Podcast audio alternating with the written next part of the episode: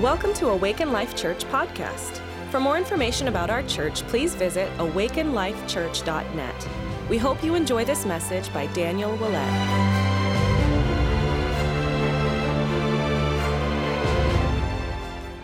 Amen. Amen. What a good testimony. Yeah, let's give the Lord a hand. He is so faithful. He is so, so, so good. And we have so many people in our church have testimonies like that where God just shows up and they were just faithful to the Lord and He's faithful to us. Amen. So, man, what an amazing morning. Um, just had an awesome uh, morning in worship, and I just feel like the joy of the Lord in this place. And He wants to do something special in your heart. And I just had on my heart to just uh, share a couple things with you. But how many understand that in Christ, you are 100% loved right now. In Christ, you are 100% loved. In Christ, you are 100% righteous right now. In Christ. In Christ, you are already 100% justified. There's nothing you have to do to become justified. He has justified you through Jesus Christ already. Amen. In Christ, you are 100% worthy to receive all of God's blessings. You're worthy. You don't have to work to receive the blessing. Amen. You are worthy to receive God's blessings in Christ right now. Amen. And I just want to declare to you that in this next year that the blessings of God are about to overtake you. The blessings of God are about to overtake you. So get ready. Get ready for some blessing this year. You're in Christ, and in the body of Christ, God has put something uniquely in you that no one else has. Amen. You have something inside of you that God's put in there that no one else has, and He wants you to release it into the world. So I just want to say some babies are going to be born in 2019, and not just your baby, Leslie. some babies are going to be born this year. Amen. Because we are in Christ. You are important. I just feel like God wanted you to know that this morning. You are important, and what you have is important. So I want to speak to you this morning about living a life of compassion. Living a life of compassion. I'm going to read out of Matthew chapter 9. I'm going to be reading in the NASB.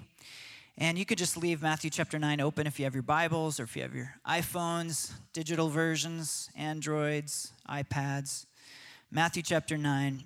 And I'm going to start in verse 9. So, Matthew chapter 9, verse 9. Are we there?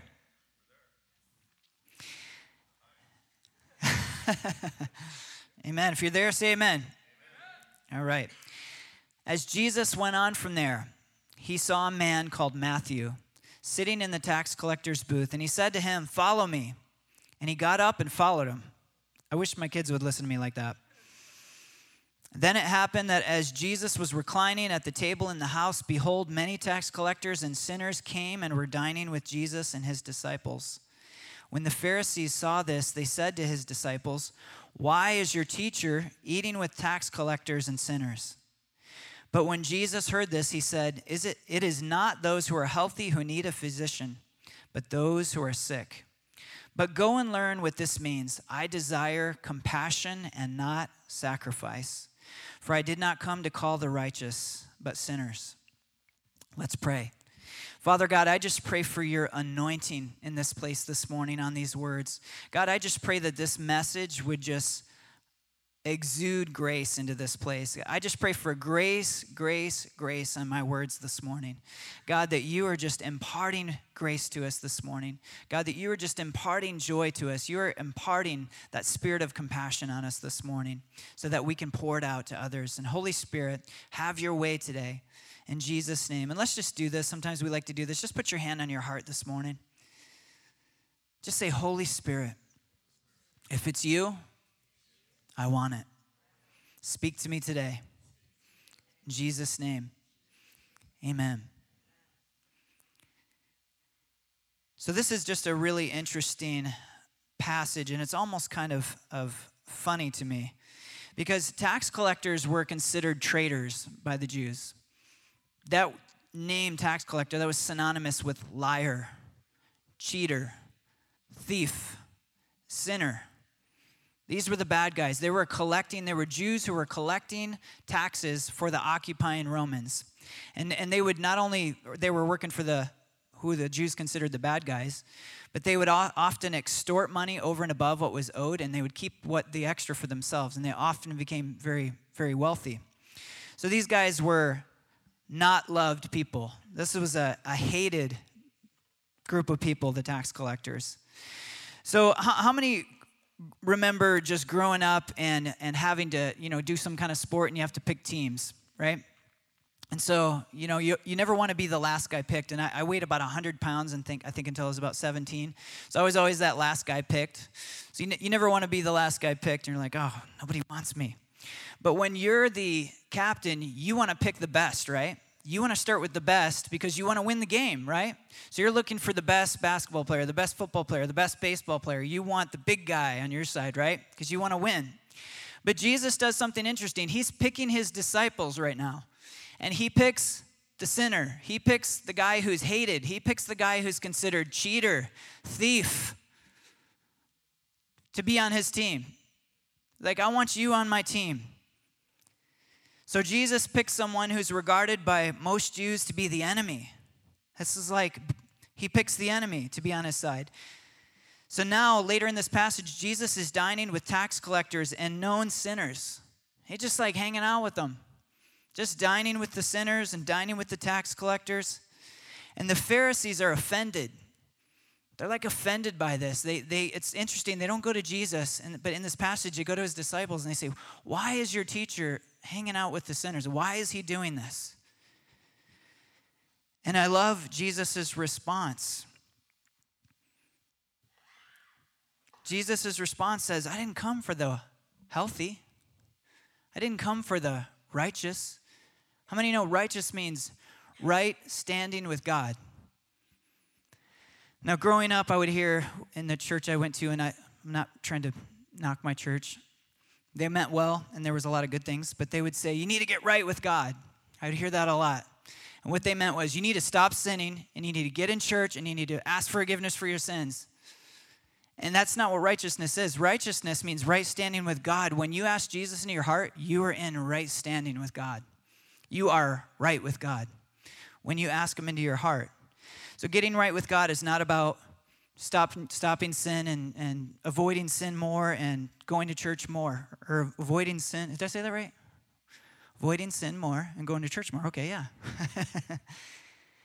but being righteous and, and being right with God is just about knowing Jesus as your Savior, period. So the Pharisees are offended at Jesus, and the Pharisees go to his disciples and ask why he's hanging out with sinners. Jesus said, I'm come for the sick, not the healthy. And Jesus says this, and I love this. He says, I desire compassion and not sacrifice. I desire compassion. The Pharisees were big on sacrifice. They were really big on sacrifice, especially self sacrifice. They were experts in the law. They had many rituals that they would follow. They carried these little phylacteries, these little boxes with the laws and the passages of scripture in them. They would have one on their, on their head, one on their arm. And they used force to make people follow their interpretation of the law. So they're very black and white. Follow the law, you're in. Don't follow the law, and you're out. We want nothing to do with you. Very black and white. So, how many understand in the Old Testament, if you touched a leper, you'd become leprous? It's like you didn't want to go near a leper. And they, when they'd come into the, the villages and the towns, they'd have to say unclean, and people would like clear out. They didn't even want to breathe the same air as a leper. So in the Old Testament, if the leper, if you touched a leper, you become sick. But in the New Testament, Jesus reached out and he touched the leper and they became well. Amen. So the Pharisees had this mentality of like, we don't want to be near anyone who's a sinner, anyone who's unclean. They're like, why are you hanging out with the sinners, Jesus? Why are you hanging out with those who are unclean? We don't do that. And I want to tell you this morning being a Christian isn't about following the rules as good as you can and avoiding bad people. That's not what being a Christian is about. Jesus said, I've come for sinners, not the righteous. Jesus said, I desire compassion and not sacrifice. And when he said, I've come for sinners, he reveals God's heart, the Father's heart for those who are lost. How many know God loves those who are lost? He is after those who are lost. He wants them to come to repentance. Amen? God loves the lost. He leaves the 99 to find the one lost sheep. Amen? So Jesus came to reveal the Father. I talked about this a little bit last week in, in Growth Track. He came to reveal the Father. And in Hebrews, it says this Jesus Christ is the exact representation of the Father. It says he's the exact representation. He didn't say Jesus Christ is he's he's a pretty good representation of the Father. Didn't say that, did it? So Jesus Christ is like he's a lot like the Father, but he's a little nicer. No, it says Jesus Christ in Hebrews is the exact representation of the Father. That's why Jesus Christ is perfect theology. Jesus Christ accurately and 100% perfectly shows us the Father, and He came to reveal the Father. How many understand the Old Testament never accurately represented the Father? It did not accurately represent the Father. Why? Sin was in the way, Law was in the way. The best representation we have of the Father in the Old Testament is the garden. When he walked with Adam and Eve and he talked with them and he had direct connection with him, relationship with them. After that, we don't see an accurate representation of the Father until Jesus. Jesus comes and shows us a perfect representation of the Father. How many understand the law doesn't reveal the Father's heart for his people? The law says don't commit adultery, but it doesn't tell you to love your wife. The law says don't steal, but it doesn't tell you to give to the poor. It doesn't accurately reflect the fullness of God's heart and the fact that He is a father, the fact that He is mercy, He is compassion, He is grace. So Jesus came to reveal the Father of mercy. He came to reveal a God of compassion, a God of love. Jesus Christ is perfect theology, and he's the exact representation of the Father. So then the disciples of John come to him asking, why do, why do we and the Pharisees fast? This is Matthew 9, verse 14. It says, The disciples of John came to him asking, Why do we and the Pharisees fast, but your disciples do not fast? Now, I want to tell you this morning if you're fasting just to check a box and to demonstrate sacrifice, it's of no value. Fasting is not about depriving yourself and showing God, look, God, look how deprived I am right now. And oh, God, I'm really hungry. I'm really depriving myself. How many understand deprivation is not pleasing to God? This is not why you fast, to deprive yourself. Fasting is because I want to know God more. I'm getting something out of the way so that I can be closer to God, so that I can hear his voice louder. It's not about depriving yourself. Amen? When we fast because we want breakthrough in our life or we just want to know God more, God honors our fasting. Fasting is for deepening our relationship with the Father, not for deprivation. God is not pleased with deprivation. God is not pleased with self punishment.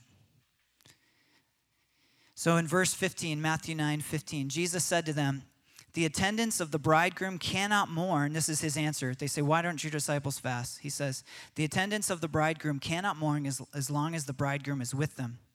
But the days will come when the bridegroom is taken away from them, and they will fast. So, in other words, fasting is to get close to Jesus. Amen? He's like, I'm with them right now. They're as close to me as they can get right now. But there's going to be a day when I'm taken away from them. Then they will fast. Why? To prove deprivation? To prove how self sacrificial they are? No, because they want to draw close to Him again. Amen?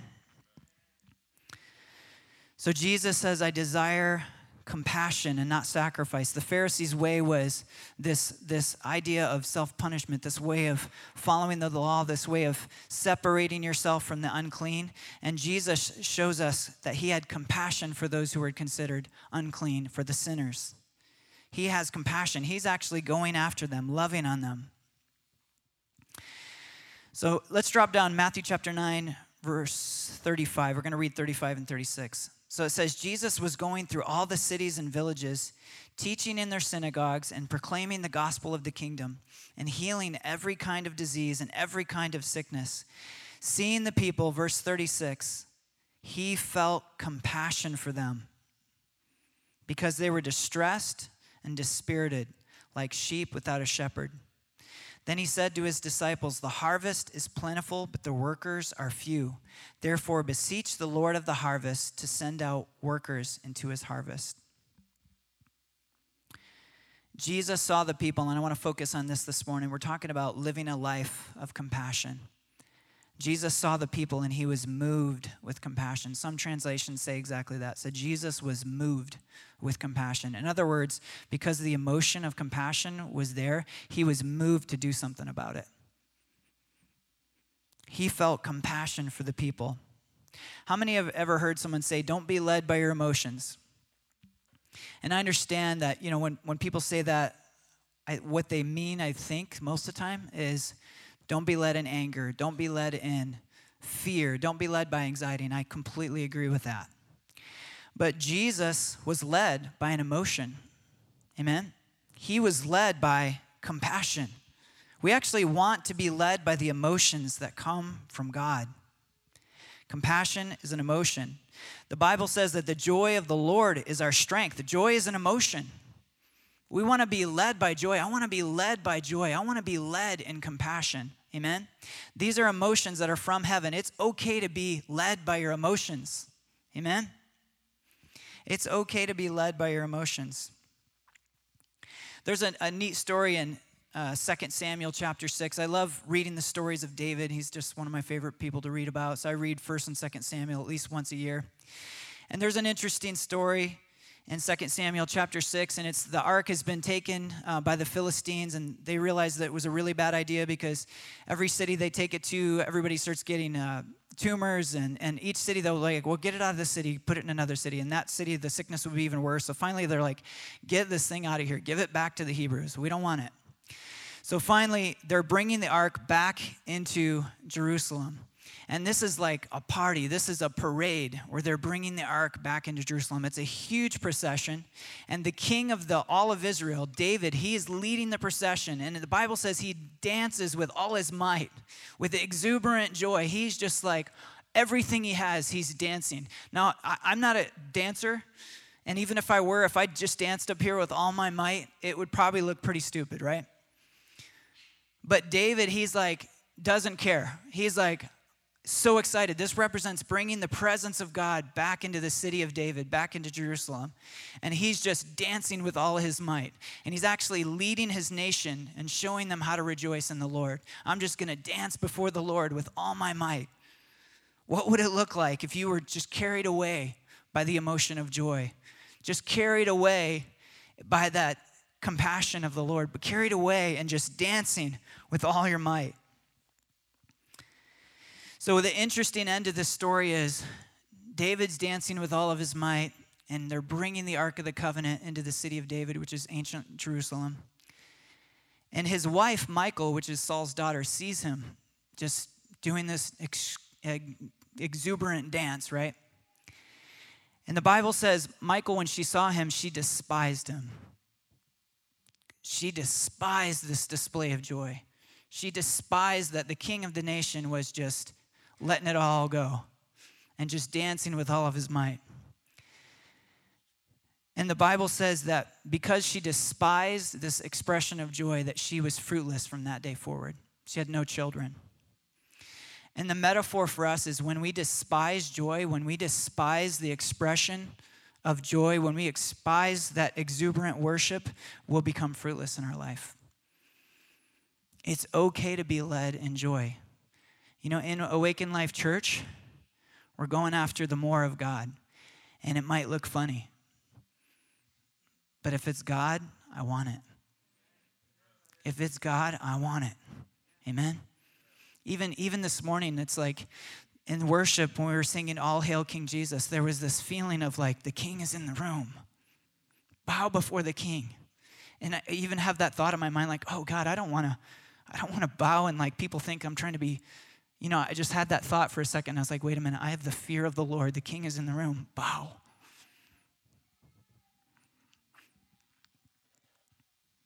So if it's God, I want it, no matter what it looks like. Amen? And it might look funny. We're going to do some fire tunnels, we're going to do a lot of amazing things in this place, and it might look funny. And we need to get over our fear of what is this going to look like? We got to get to that place where it's like, God, I want you more than I care about what I look like. I want you. Some of you in worship might feel like, oh man, I want to dance, but I don't want to make a spectacle of myself. Dance. Get out of the aisle, come up front, dance and worship. It's okay. It's okay to be led in joy. It's okay to be led by compassion.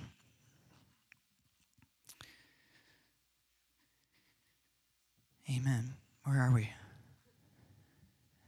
We're somewhere. Yeah. Okay, right here. Michal despised David. She despised the expression of the Holy Spirit. And because of it, she became fruitless. So let's not be led by our negative emotions. I agree with that. Let's not be led by fear. Let's not be led by anxiety and stress, but let's be led by the Holy Spirit.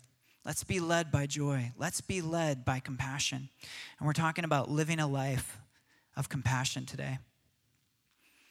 Amen. And what did I do? Put the wrong page up. Here we go. A number of years ago, the Lord showed me this that compassion is the opposite of judgment. Compassion is the opposite of judgment. So how many understand if you if you live on planet Earth, offenses are going to come.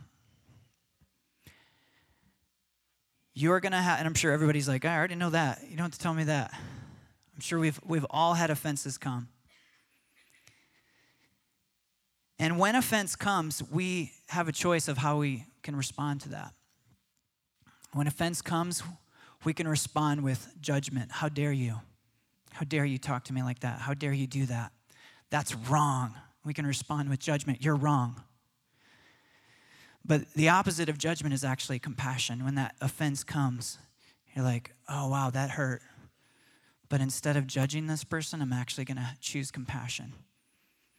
How many have heard hurting people hurt people? Actually, to have the compassion, oh, wow, for them to do that, for them to say that, they're going through some stuff. I choose compassion instead of judgment. When you judge someone, it instantly puts a barrier between you and them. It instantly puts a barrier between you and them, and this is what the Lord showed me, and you cannot see them how God sees them. The second you judge them, you cannot see them how God sees them. Jesus was with the worst of the worst, and he wasn't there judging them, he was showing compassion. He said, I desire compassion. I desire compassion. And he was, why were they there? They didn't have to choose to be with Jesus. They wanted to be around him. They felt loved. They felt embraced. They were like, I want to be here with Jesus. He's not judging us like the Pharisees. He's actually choosing to be with us, choosing to love on us, choosing to show us compassion. So, judgment is the opposite of compassion. And when you judge someone, it instantly puts a barrier between you and them, and you can't see them how God sees them. I love what Bill Johnson says. He says, I don't want a thought in my mind that's not a thought in God's mind for me. And you could also say, I don't want a thought in my mind that's not a thought in God's mind for you. I want to see you how God sees you. And if I judge you, I, I stop seeing you how God sees you because He sees you with eyes of compassion. I, I love the story of, of Zacchaeus and he was a, chief tax collector. He was so he was like not just the bad guy. He was like in charge of a bunch of bad guys. He was the chief tax collector. He's very rich and, and probably very hated by Jewish people. So I want to read this Luke chapter 19. I'm going to read verses 1 through 10. It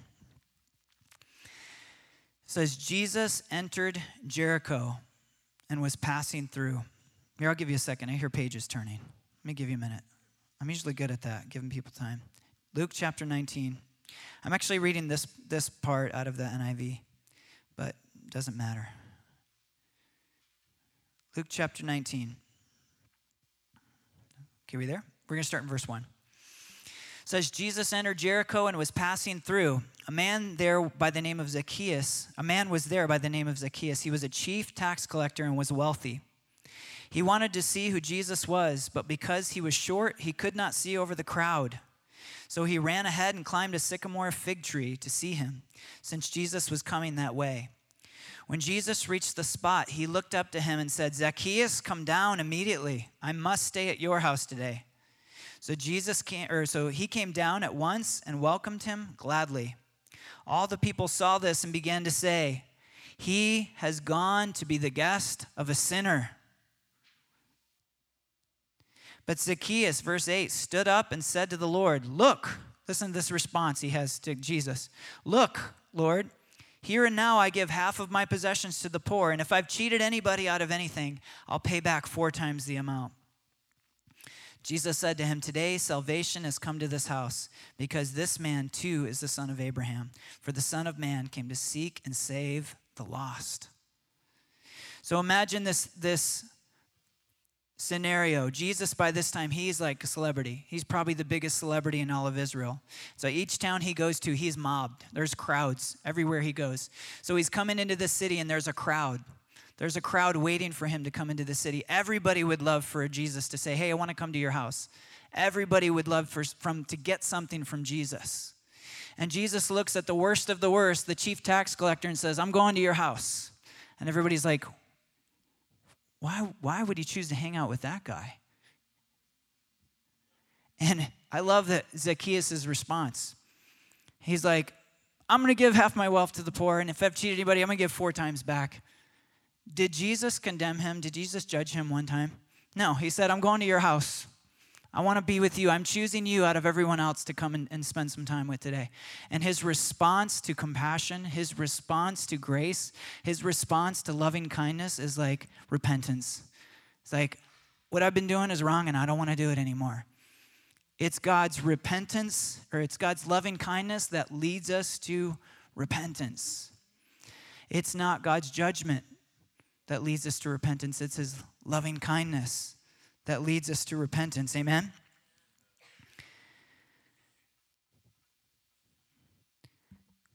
I think one of the most powerful stories in all of the Bible is the story of the woman caught in the act of adultery.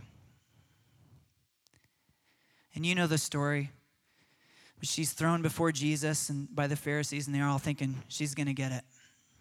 She's guilty. We caught her. She's guilty. You say, Jesus, what do you say? He says, Let him who has no sin cast the first stone. And the Bible says, From the oldest to the youngest, they all scatter. See, Jesus didn't condemn her, Jesus drove away the condemners. Jesus had compassion on someone who legally, by the letter of the law, should have been stoned right then and there. But Jesus says, I'm, I'm bringing something different. Last year, that would have worked. This, now, this isn't going to work. I'm bringing something different. Amen? Jesus shows her compassion, and she's forever marked. Her life is marked by that moment of Jesus showing her compassion and not excusing her sin, but empowering her to go and sin no more. Amen? Everyone saw that woman with eyes of judgment, but Jesus looked with eyes of compassion.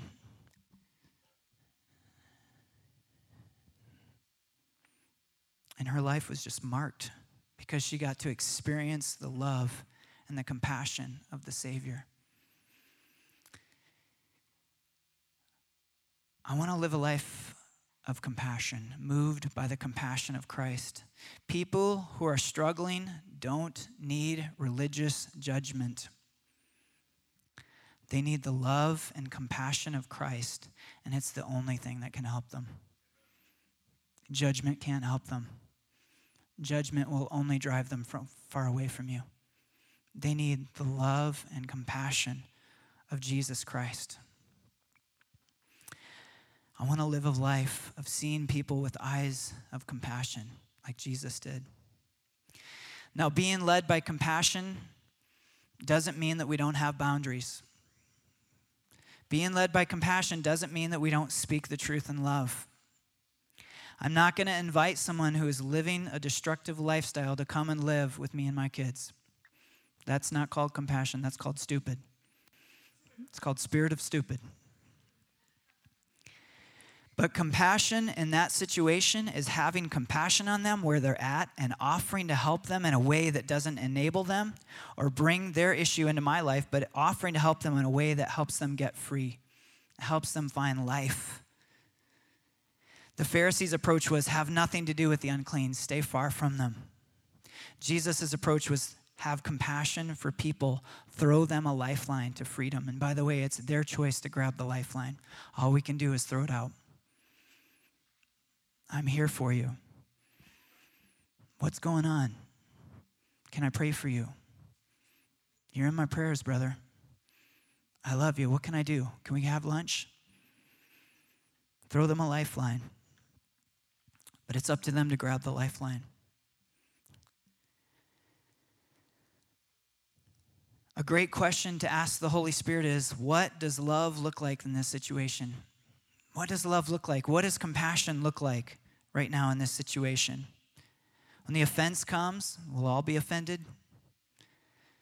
Holy Spirit, what does compassion look like right now? What does love look like right now? If we're going to reflect Jesus Christ, we have to step out of wanting to judge and wanting to get upset and wanting to be like, you're wrong and I'm going to righteous anger at you. And we have to step into this place of compassion and be like, okay, that hurt. But what is this what does compassion look like right now, Holy Spirit? What does love look like right now? And just forgive them. I forgive them. I forgive you. You're forgiven. You don't have to say that to their face. You're forgiven. I just want you to know. Forgive you. What does compassion look like in this situation? That's such a great question to ask the Holy Spirit. Having compassion doesn't mean enabling someone's destructive behavior. Amen? Compassion, compassion is actually telling people the truth in love. The Bible isn't restricting your life, the Bible is the guardrail on your freeway. Amen? The Bible isn't restricting us, it's guiding us to life and away from death. Amen? I used to feel like the Bible was restricting my life. I really did. Like, I don't know if I can do that. It's too restricting. Until I had the revelation of, like, oh, wow, this is actually protecting my life. This is leading me to life. This is leading me away from death and to life.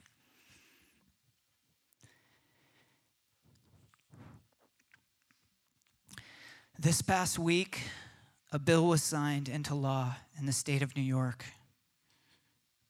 that legalizes abortion up until birth in many situations. Jesus said in John 10, verse 10, He said, The enemy comes to kill, to steal, and to destroy, but I've come to bring life and life more abundantly.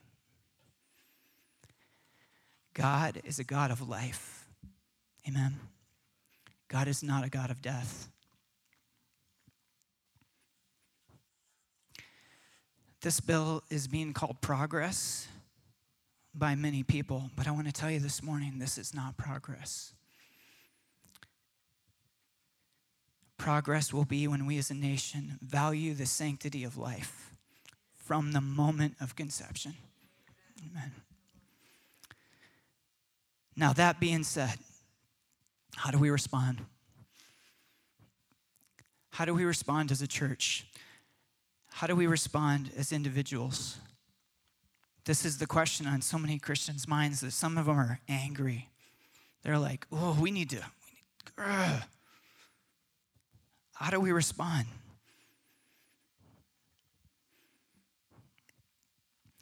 Well, the first thing is if you've had an abortion or if you know someone who's had one, you need to know that God looks on you with eyes of compassion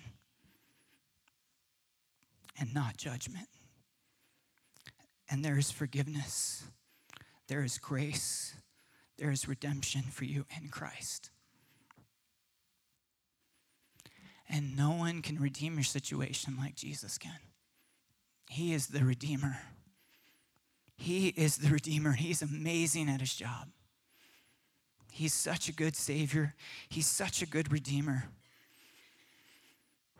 So that's our first position, is because people don't realize when they're getting angry and they're just like, oh, God's gonna judge and blah, blah, blah, blah, that there's people out there that are so ashamed of what they've done. And they're like, they feel so condemned, they feel so dirty. The first response we have to have is God is a God of compassion. And there's grace for you, there's forgiveness for you. He's not judging you, He has compassion for you in Christ.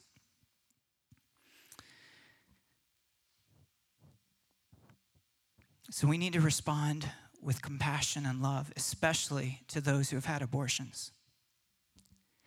To other people in the world who disagree with us, we need to respond with love and compassion and not judgment and anger. So, number one, how do we respond? We, we need to respond with love and compassion. Number two, we need to pray for our nation.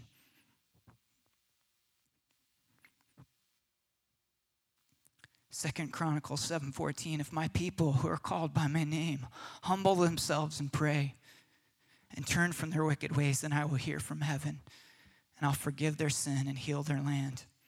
We need to pray for the healing of our land. Prayer works the effective, fervent prayer of a righteous person avails much. That's the verse I've been starting with in my prayer time for the past few months because I want to remind myself my prayers are powerful. The effective, fervent prayer of a righteous man avails much. What makes you righteous? Your faith in Christ. If you don't know that, you'll automatically disqualify yourself from that verse.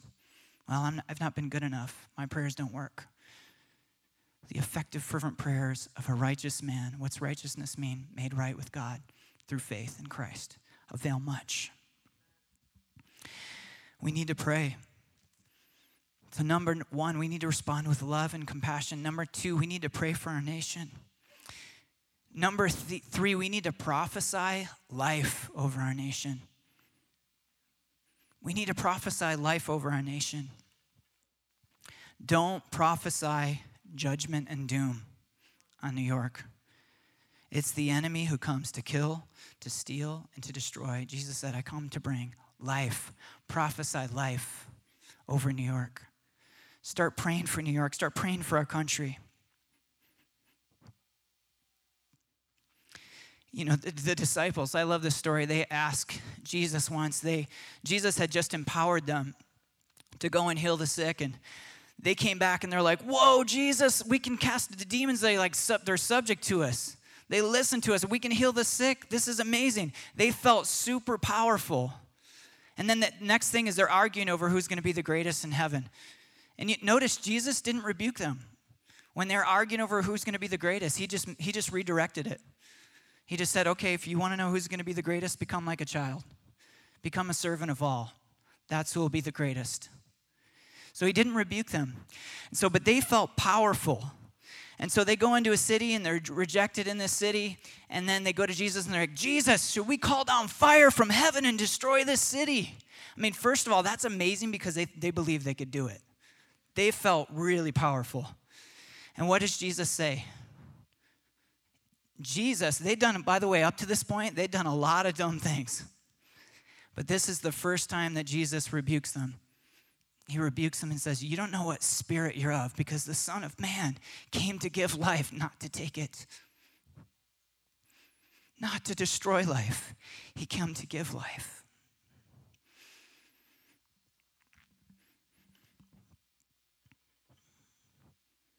So if we think that God is angry and he's going to judge New York and he's going to bring death into New York and destruction, I want to submit to you this morning that Jesus Christ is the exact representation of God, and we do not see that in the life of Jesus Christ at all. He said, I come to bring life, not death. He made it very clear the enemy is coming to bring death, I come to bring life.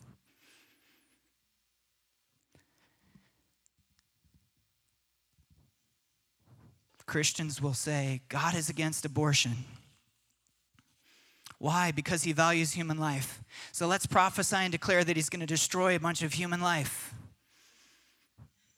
Does that make any sense?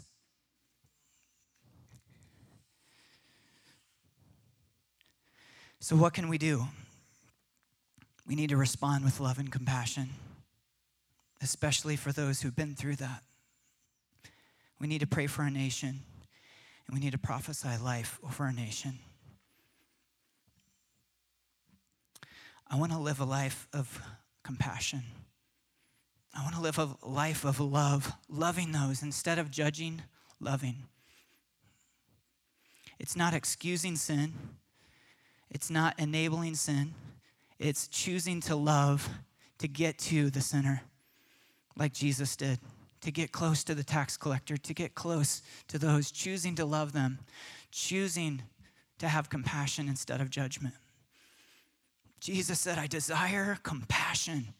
We can have a, such a sacrificial life, and, and man, I fast every week, and, and I, I just, I avoid sin so well. And Jesus like, I desire compassion, not sacrifice. I desire compassion.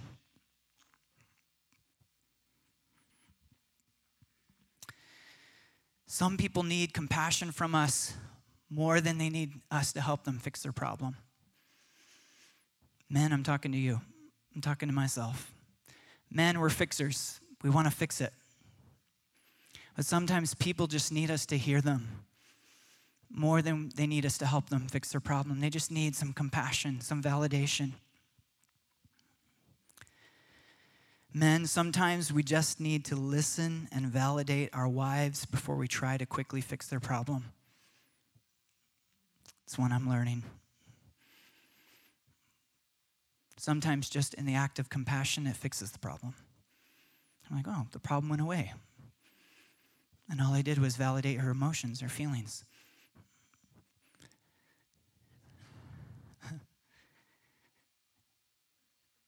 Sometimes receiving compassion is the answer to their problem.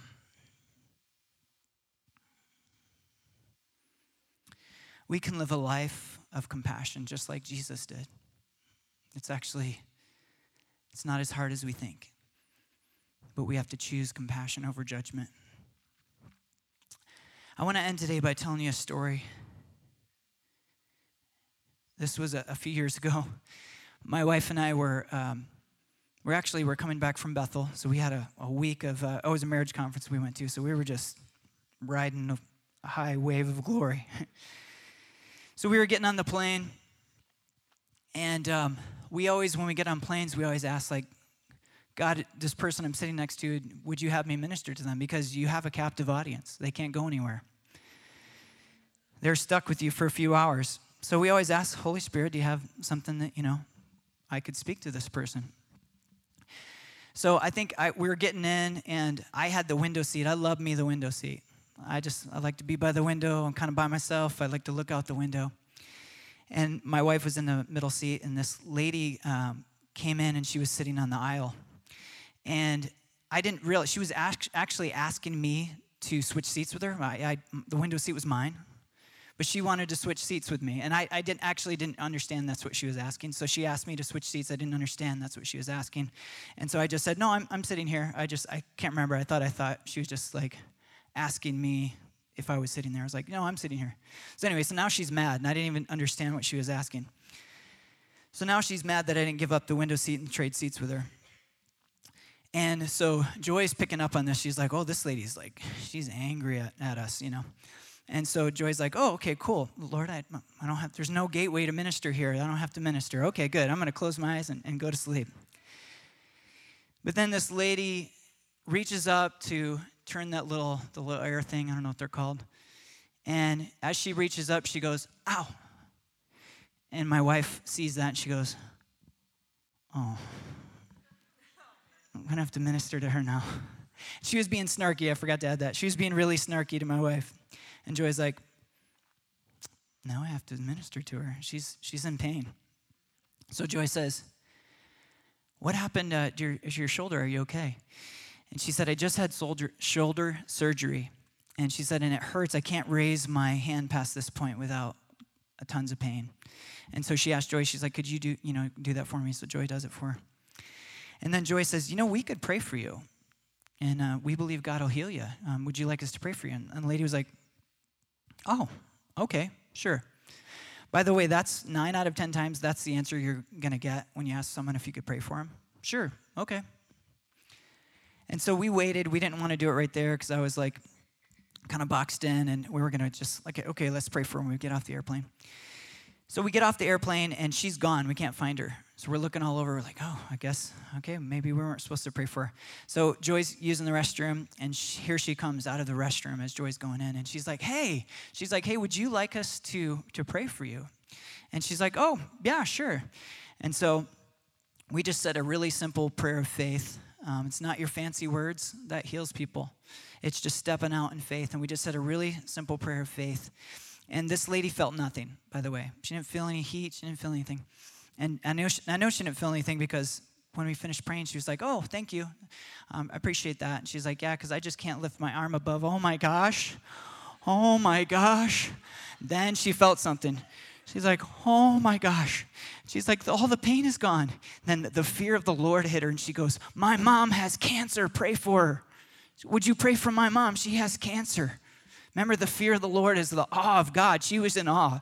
She was like, Something amazing happened. I don't understand it, but would you pre- please pray for my mom?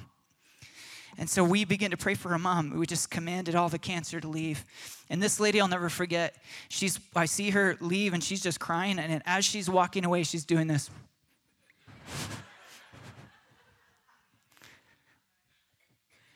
Simply because my wife said, ah, I need to have compassion. Like, I could judge this lady. She's being a little snarky, but I need to have compassion right now. She's in pain.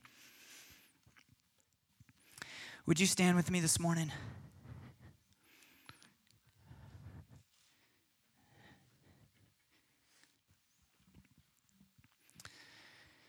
Amen. Just close your eyes this morning.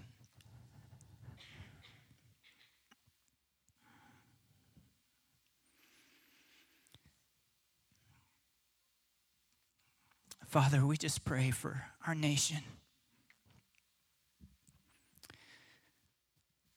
God, we just pray that your kingdom of heaven is coming into New York, into the officials of New York. We just pray that your goodness is going to cause repentance in the hearts of the people in New York. We just ask for your loving kindness to come to New York. We know your word says where sin abounds, grace abounds much more. Some translations say it super abounds. So, God, we just declare your super abounding grace over New York. Grace isn't to excuse sin, grace is to pe- pull people out of sin. So, we just release your grace on New York in Jesus' name. We release your grace on our nation in Jesus' name. God, we just pray that we would return, God. We would return, God, to our godly roots in this country that we would turn back to you, God, and say, We've tried it our way. We don't have the answers. God, what do you say? We just pray that we would have compassion on those who have went through this procedure, God. That we would love them, that we would show them the compassion of Jesus. The same compassion that Jesus showed Zacchaeus, the same compassion that Jesus showed the woman caught in the act of adultery, the same compassion that Jesus showed Matthew, that Jesus showed all the sinners that he dined with. God, help us to have compassion. We sang that song today. Be lifted up, be lifted higher. God, we just ask, be lifted up in our hearts. Be lifted up, more compassion in our hearts for others, God. Help us to have compassion for ourselves. Help us to love ourselves. Help us to love others well, God. Help us to have the compassion that you have, Jesus. In Jesus' name, amen. I'm going to have Angela come up and just close us out. Yeah, thank you, Jesus. Thank you, Jesus. Man, there was a lot, man, a lot packed in whew, that message. Man, a lot packed in. There's so much that I'm thankful for that God uh, would pick me. I was one of those skinny kids that was not good at sports, you know, and didn't get picked and stuff until I was. But, you know, I know what that's like. And I know that the heart of every child, even in the womb, just says, Pick me. Please pick me. And so we just thank you, Father. We're just I'm just going to pray a blessing and and we're going to um yeah, I'm just going to bless your week, but um, real quick first, God, we just thank you that you uh, form us in our mom's wounds. You knit us together. in our mother's womb, wombs, God. We just thank you for that. We thank you that, uh, like each child that is that is conceived, God, they're not hidden from you. That you see them, God. That you're there with them in the womb. That you are knitting them together, God. So we just thank you for that. I thank you that each one of us is chosen by you, God. I thank you, each one of us, you've chosen us. Thank you, Jesus, for demonstrating the heart of the Father by choosing the weak, by choosing those that who were the most reviled by society. Thank you, God. Just right now, even just in your own heart, say, Thank you, Jesus, for choosing me. Thank you, Jesus, that you chose me. Thank you, Jesus, that you chose me. Yeah, and we just, Father, right now, we collectively release a blessing over New York, God, that your grace would superabound in that state, that the hearts of legis- the legislators, God, would be turned to you, God, that they would encounter you even just in their daily lives, Jesus, they would encounter you, and that love encounter with God would just place them in awe, and that they would say, Oh man, God is real. And we're going to change what we're doing. We're going to change this thing. So we just thank you, Father. We thank you, Lord Jesus, that you are such a good, good Savior, that you are our best friend. Yeah, we just bless you, Jesus. We bless you, Jesus. Holy Spirit, I thank you that you were just so powerful, moving so powerfully today among us. We feel honored. I feel so honored that you stepped in to our world, Jesus, that you're right here, that you never leave us, you never forsake us. And so I just release the grace of God. I bless each one of you right now in Jesus' name, and I declare that the face of God does shine upon you my child, his face shines upon you. So I bless your week. It's going to be full of the grace of God. It's going to be full of the grace of God. It's going to be full of the love of God. And in Jesus' name, yeah, I just bless you. And Father, we just thank you for your goodness that leads us to repentance. We thank you that it's your loving kindness, your tender heart, your gentleness that actually leads us to change our mind and bring us into freedom. So yeah, so in Jesus' name, I bless you guys. Have an awesome week and go uh, just with the love of the Lord. Go and have an awesome week.